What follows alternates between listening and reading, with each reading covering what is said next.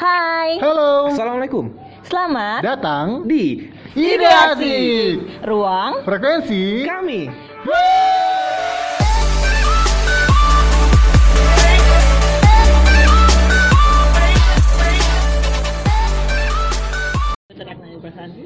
Hai Dios, lagi dengan kita Hai nih. Hai, Hai, hai. oke. Em, jadi topik frekuensi kita hari ini tuh itu sangat sangat relate dengan kondisi Indonesia Kekinian ya. tahun ini. Kekinian kekinian Ya, jadi kan tahun 2019 itu Indonesia Tren tahun Twitter politik ya. masa kini Ya, tahun ya 2019 tahun politik ya. Yoi. Gimana isu politik itu kan kayak di sosial media kayak rame banget. Jadi kayak sekarang itu capres nomor satu dan nomor dua si pendukungnya itu kayak memanfaatkan media sosial dengan sangat sangat Brutal. baik, sangat sangat baik untuk mempromosikan atau bahkan menjatuhkan lawan Sekarang politik tuh mereka. nggak perlu cari tim ses tau Netizen sudah suka relawan jadi tim ses tanpa harus di guide Nah, tapi ada isu yang baru nih. Lu tahu nggak Zal? Apaan? Yang mana Yang- dulu banyak nih isunya nih.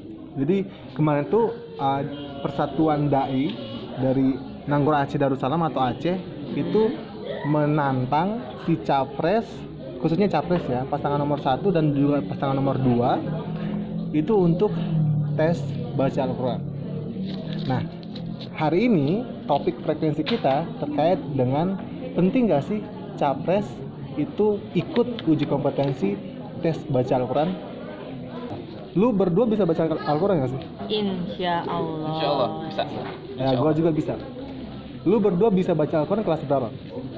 Kelas SD waktu TK juga udah diajarin ikro nggak sih? Iya maksudnya Al-Quran apa Ikro Kalau Oh Ikro iya. mah dari SD, eh, dari TK Al-Quran kayaknya efektifnya itu SD lah ya. Gue SD baru bisa Oh, kalau gua kalau gua karena gua dulunya non ya, jadi kayak gua belajarnya emang dari udah tua Tapi salut loh, gue udah gitu. bisa, lo udah bisa baca Al-Quran maksudnya ya tapi walaupun masih non. kayak masih ya, Ya apa-apa, namanya juga sangat belajar. minimalis lah ya sangat minimalis Terus apa nih?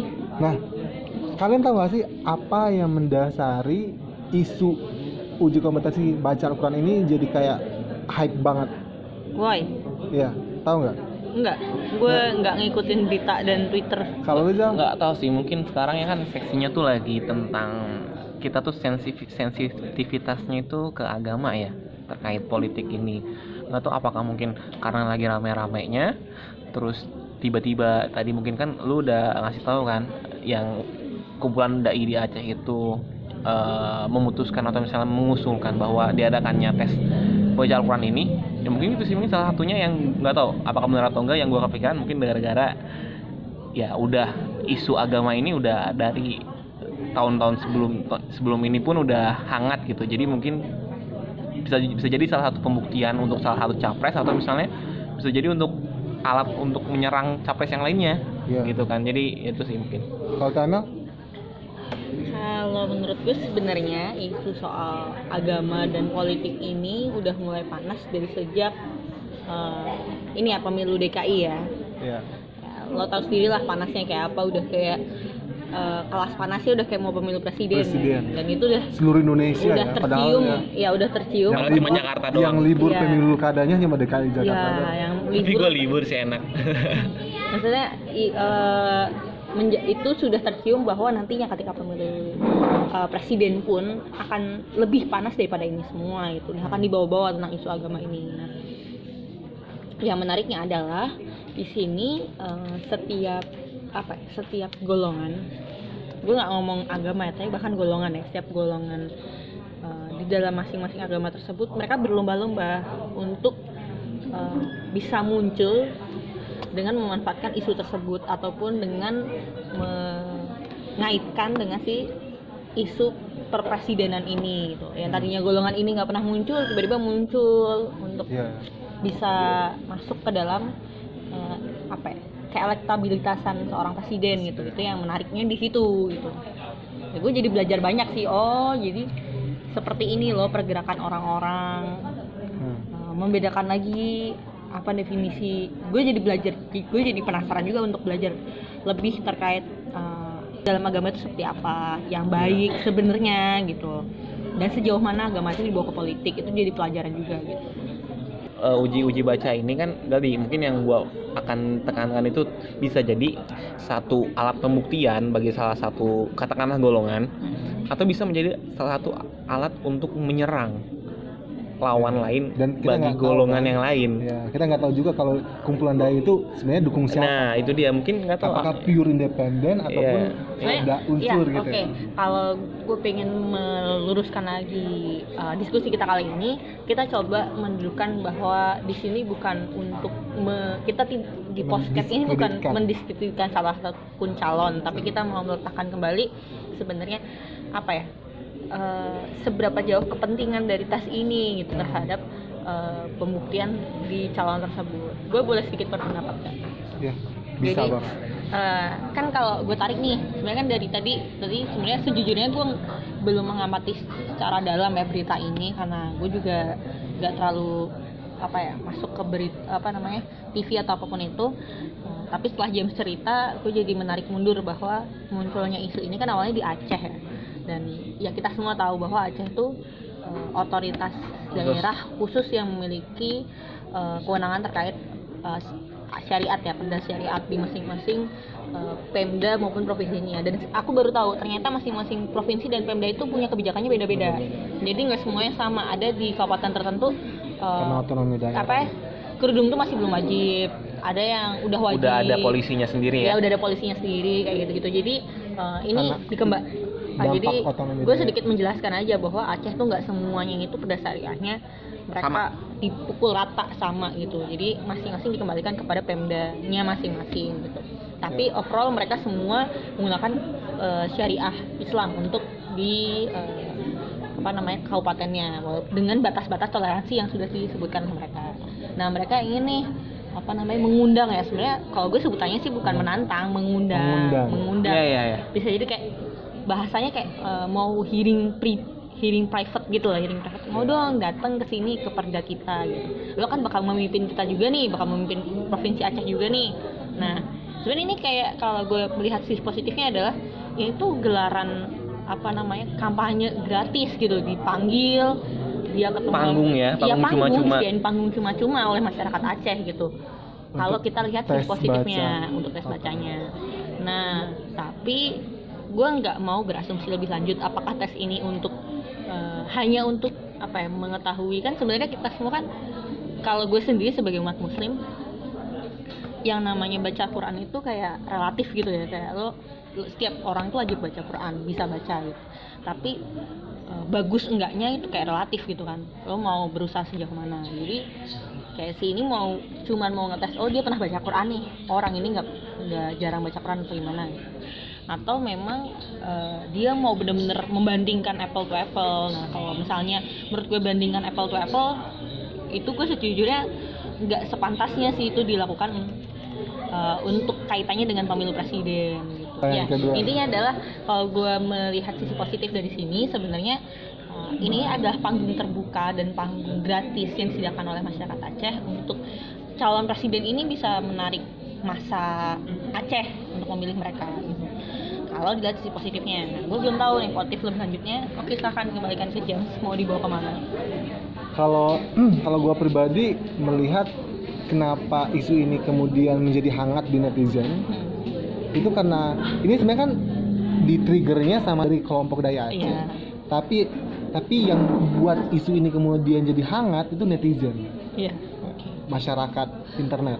Nah, asumsi gua kenapa ini kemudian jadi hangat itu karena ada jenuh dari netizen itu terkait dengan pergolakan politik yang melibatkan isu agama gitu. Sensitivitasnya terlalu Ya. tinggi terkait agamanya ya. Iya gitu. Jadi akhirnya kan kalau di- dilihat kondisi sekarang itu kayak masing-masing pasangan tuh kayak men- ada jualnya gitu loh, ada bahan jualannya. Dan di kedua calon pasangan ini, pasangan calon ini itu ya sering melibatkan isu agama gitu loh. Nah ini kan kayak netizen enggak ya termasuk gua juga kayak enak gitu loh kayak apa sih kenapa sih politik harus dilibatkan harus harus menjual dengan isu ini gitu loh dan akhirnya muncullah isu ini Ya. Itu itu itu menurut gua ya. Itu Ah. menurut gua pribadi. Itu. Nah, selanjutnya tadi kan kita udah dengar nih eh, menurut kali- menurut kita bertiga eh, latar belakang sampai isu ini jadi hangat gitu loh. Mm-mm. Nah, sekarang menurut kalian, menurut kita bertiga, ya penting nggak sih ada nggak sih relevansi antara uji kompetensi itu dengan presiden dan posisi mereka yang mereka perebutkan sekarang? ini dikaitkan dengan netizen yang udah minta KPU itu sebagai uji yang resmi ya Iya. berarti bukan lagi cuma di Aceh nih ya Ya, oke ada menurut menurut kita bertiga nih, ada nggak sih relevansi yang logical antara uji kompetensi Al-Quran ini dengan posisi yang mereka kejar sekarang yaitu sebagai presiden? Dan memungkinkan nggak sih ini diimplementasikan di semua pilkada-pilkada di seluruh Indonesia, Waduh. bukan cuma pilpres doang? Menurut biar gue sih sebenarnya tadi kan penting eh, gimana ya kalau misalnya dari sudut pandang gue sih penting tapi tidak urgent. Jadi urgensinya itu bukan dia bukan untuk tes baca Al-Qur'annya. Sebenarnya kan masih ada eh, hal-hal lain yang seharusnya dimiliki oleh seorang kepala negara. Bukan hanya pandai dalam membaca Al-Qur'an. Jadi m- mungkin mas yang yang harus ditunjukkan itu bukan bagus-bagus lah bahasa Sundanya mah. Apa bagus-bagus baca Al-Quran kori-korinya ilmu tajwidnya. Ya walaupun emang itu harus dalam agama kita juga agama Islam khususnya emang diwajibkan untuk membenarkan bacaan kita bacaan Al-Quran gitu kan. Tapi urgensinya sebagai kepala negara sih ada hal-hal yang lebih harusnya ditonjolkan gitu. Ya. ditonjolkan dan diprioritaskan yang harus dimiliki oleh seorang kepala negara. Katakanlah mungkin eh, manajerialnya, Ya. sifat kepemimpinannya, atau bagaimana caranya dia meyakinkan orang-orang atau menjawab pertanyaan-pertanyaan terkait politik, isu-isu yang berkembang, ekonomi, infrastruktur dan lain-lainnya lah, gitu kan. Jadi gitu sih ma- masih belum urgent juga untuk harus ditampilkan di publik gitu bahwa mereka harus membaca Al-Qur'an meski mungkin eh, di samping itu gue juga berpendapat kalau misalnya hanya membaca Al-Quran itu bisa dilakukan dipelajari dalam hal dalam satu malam atau dua malam Iya. sangat instan tapi setelahnya apakah mereka seperti itu lagi atau niat mereka hanya untuk sekadar di- mendapatkan suara-suara Antusias. antusias antusias netizen gitu kan Iya. jadi gitu jadi istilahnya apakah nanti kalau misalnya dia udah udah tes apakah akan terus seperti itu? Atau misalnya dia niatnya hanya untuk mengambil suara gitu kan? Jadi emang kayaknya nggak nggak nggak urgent sih untuk kayak hal-hal yang kayak gini gitu kan. Dan mungkin yang yang gua pahami juga nggak cuma membaca Al- Al-Qurannya aja yang harus bagus tapi bagaimana kita memaknainya? Apakah nanti setelah si setelah setelah tes baca ini kalau misalnya jadi ataupun enggak apakah mampu sih kepala negara kita memaknai atau isi-isi Al-Quran dan bisa mengimplementasikannya saat saat dia Memimpin. menjabat atau memimpin gitu kan itu kan saya yang lebih esensi gitu jadi esensinya dapat bukan hanya sensasi gitu sih Siapa jadi dulu? jadi belum belum urgent lah penting Nggak sih urgent. tapi nggak nggak nggak harus nggak harus kayak gini jalannya gitu kan Kalau gue pribadi terkait dengan isu ini, gue sangat menitik beratkan sama situasi dan kondisi. Nah, kalau saat ini menurut gue itu penting banget. Penting. Kenapa penting? Karena pergolakan politik kita saat ini itu lebih menitik beratkan kepada isu agama. Isu agama itu tidak bisa dielakkan lagi gitu loh. Jadi kayak untuk salah mengobati satu- lah ya Iya, iya kayak kayak mengobati rasa penasaran Iya kayak gitu loh. Jadi kayak masing-masing tim sukses ini kayak menjual agama. Jadi gua nggak bilang A atau B ya, tapi menurut gua masing-masing berarti dua-duanya dong Jadi semua kedua pasangan calon ini itu menjual isu agama. alim-alim lah Iya, menjual isu agama untuk memperebutkan posisi.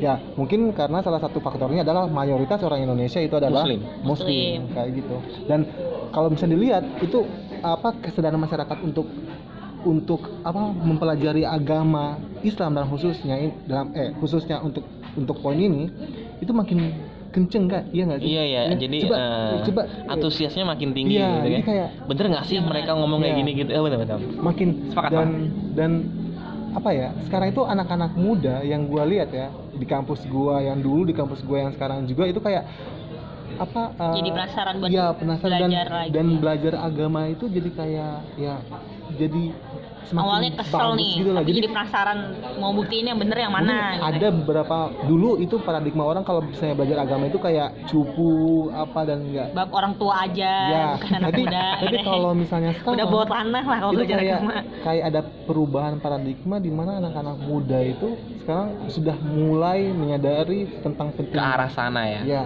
kayak gitu positifnya sih kayak gitu dan ya jadi lu penting ngomongnya tadi menganggap ini untuk situasi dan kondisi oh untuk untuk saat, saat ini itu penting. Berarti Tapi untuk- kalau untuk diimplementasikan di seluruh daerah dengan jangka panjang, dengan jangka waktu yang panjang, itu menurut gue terlalu berlebihan. Un- Kenapa terlalu berlebihan?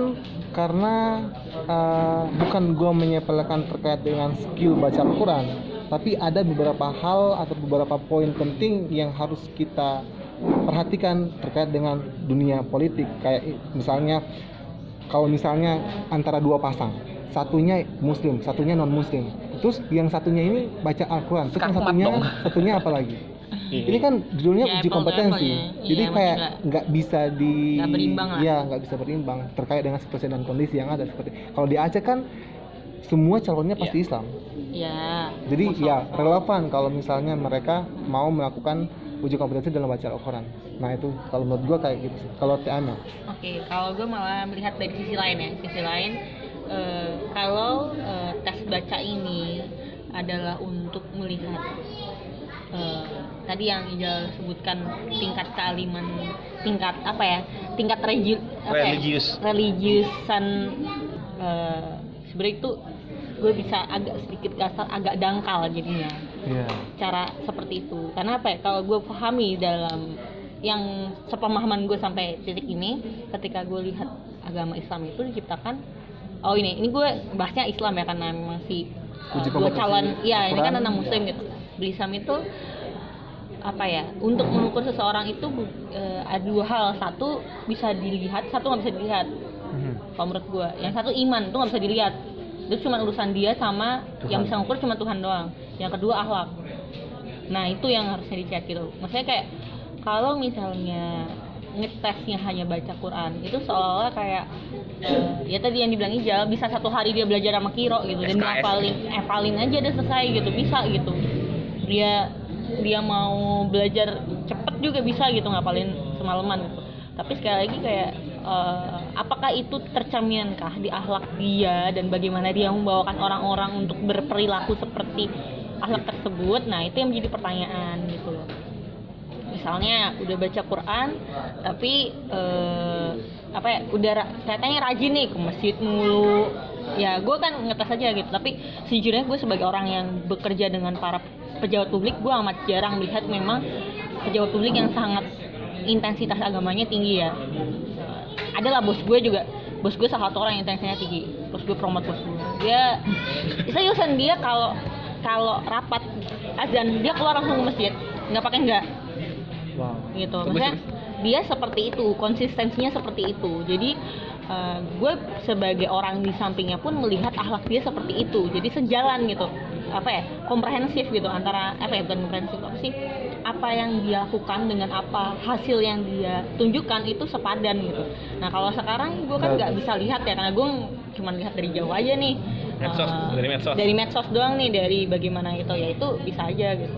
Jadi tolong jangan gunakan tes ini hanya untuk mengadar ting- mengukur tingkat kaliman gitu. Kayak sayang banget teman-teman atau gitu. bahkan menjudge. Menjudge atau Itu lebih parah menilai lagi sih. kayak itu. ya fenomena sekarang tuh Fenomena- lebih gampang menjudge ya, orang-orang. betul. menjudge? Dari bully, hanya- itu se- se- sekecil yang mereka tunjukkan.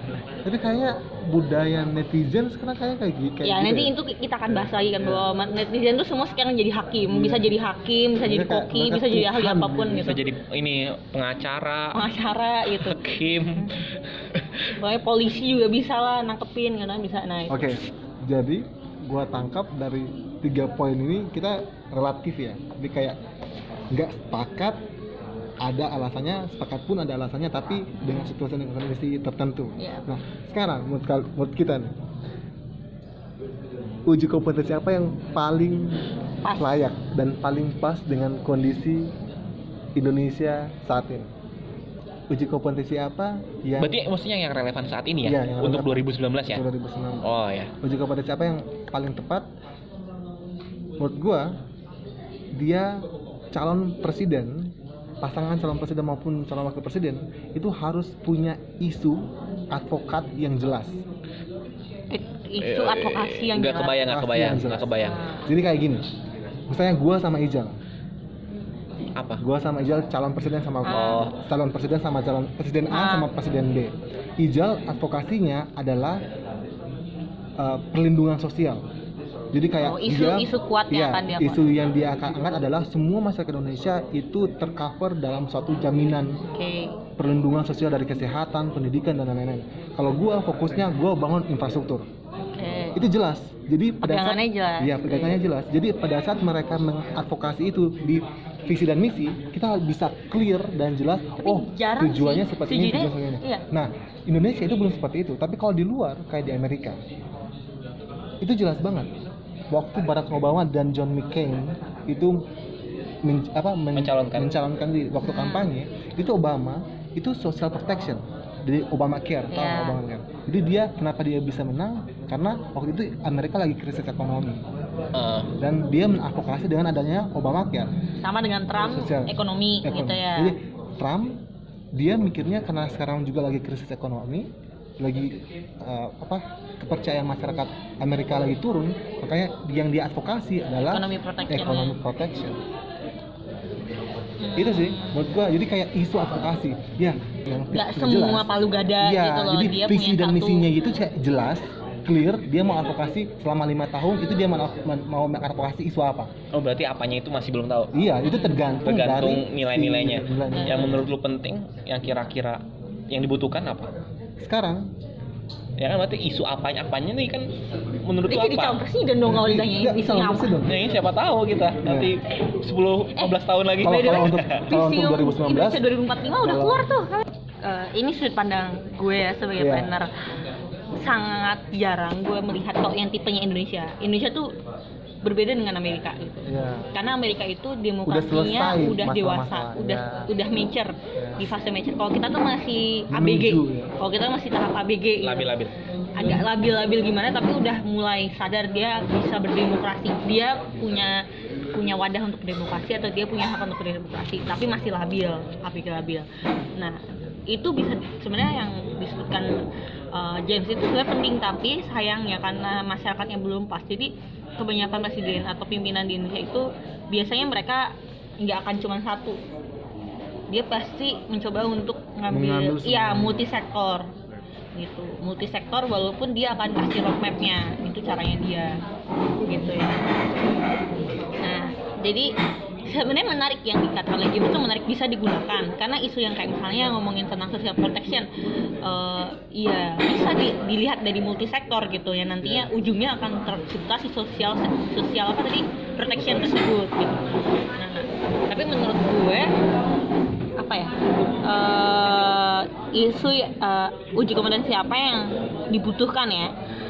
Kalau menurut gue karena sekarang Indonesia ini udah cukup global apalagi udah dilirik ya kita tuh kalau gue bilang Indonesia tuh udah jadi lahan hijau investasi maupun Utang. tempat putaran uang gue sebutannya bukan utang tempat putaran uang jadi eh, ekonomi kita cukup kondusif dengan masa kon dengan masa dengan mas dengan jumlah penduduk yang cukup untuk sebagai konsumen Hmm. sehingga banyak negara-negara maju memilih untuk memutar uangnya di negara kita karena kalau di negara maju putaran uangnya Stagnan. peningkatannya akan stagnan gitu Ya. karena mereka udah cukup stabil gitu. Sudah pick up Iya udah di pick up gitu. Nah jadi gue gue sih kebayangnya bukan debat ya apa ya kayak uji diplomasi gitu tapi dengan eh, apa namanya entah dengan apa sih namanya kayak OPEC atau apa yang bersifat internasional gitu jadi lembaga internasional untuk mereka bisa eh, jadi si presiden ini kayak semacam hearing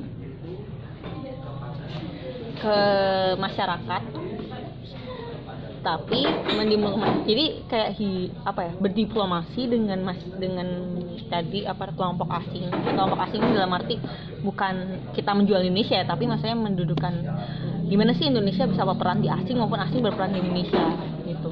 Tapi itu dibuat debat terbuka bukan debat diplomasi terbuka gitu. Jadi semacam hearing. Dia kayak membawa ini loh visi misi gue ya silahkan kalau gue terpilih presidennya gue akan uh, peran asing itu gue tempatkan seperti ini dan akan mendorong Indonesia seperti ini gitu. Karena kan uh, sampai sekarang tuh banyak ini ya banyak uh, gue juga itu juga untuk menjembatani bahwa mengklirkan bener nggak sih si Jokowi ini antek antek apa antek uh, Cina, ya antek Asing. negara utara yang satu yang satunya juga apa namanya Prabowo antek negara sebelah mungkin mana gitu. Nah kita mau lihat nih bagaimana sih gue penasaran aja. Gue penasaran aja gimana mereka bisa menempatkan hal itu sebagai strategis. Jadi bukan kita yang disedot oleh negara lain gitu. Tapi sekali lagi ini nggak dikasih bocoran ya. Gue agak agak agak tolong boleh lah kalau misalnya mereka membuat strategi dulu oke. Tapi eh, ini sifatnya dia dan wakil presidennya lah yang akan eh, berdiplomasi gitu. Entah disiapin bahannya sebelumnya boleh tapi ketika diplomasi itu udah mereka berdua gitu. Nah udah tak? Udah.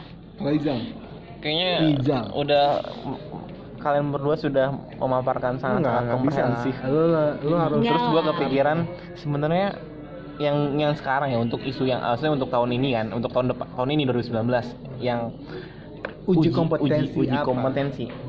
Enggak sih uji. Kalau misalnya gua melihat sekarang tuh orang-orang eh, kita lah itu tuh krisis kepercayaan kepada pemimpin kita sendiri gitu kan. Mungkin nggak, mungkin ada beberapa bagian dan yang mengatakan krisis Mostly kepercayaan ya. mostly tapi mengatakan seperti itu. Jadi 50% atau 52% gitu. Tapi bukan uji berarti ini hitungannya sih bukan uji kompetensi tapi berani nggak sih mereka menyatakan bahwa sebagai ketika misalnya siapa pun nanti yang terpilih berani untuk turun atau diturunkan ketika janji-janji mereka apa pun itu isunya nanti yang udah kalian jabarkan tadi itu tidak terrealisasi. Maksud lo kontrak terbuka? Iya, yang ditandatangani nggak nggak kon- secara- nggak kontrak mungkin ya kan katakanlah ya mungkin kan Kon- ya ko- iya kontrak terbuka Iya bisa kontrak terbuka lah gitu kan. tapi berlatar belakang jadi hitam putih gitu ya? Bisa hitam putih atau misalnya secara secara sadar dia mengatakan hal seperti itu gitu kan. untuk meng, untuk mem, bukan apa sih namanya? Membungkus bukan membungkus Apa Komitmen ya? lah. untuk memastikan Iya. bahwa dia Komitmen. mau nggak mau suka nggak suka dia Iya, harus memas jadi, eh. mematuhi itu. ya kalau kayak orang Jepang tuh harakiri lah Iya, dia berarti ber- makanya dia nge- bukan bukan hanya turun tapi ikhlas untuk diturunkan. Karena kan kalau misalnya turun itu secara kesadaran diri sendiri bahwa dia itu salah. Tapi kan terkadang mungkin nggak tahu kan ke depannya seperti apa. Ada hal-hal yang kita nggak tahu gitu kan. Ada hal-hal yang kita nggak tahu. Tapi makanya ikhlas untuk diturunkan karena bahwa kan masyarakat adalah pemegang kekuasaan tertinggi dalam demokrasi kan.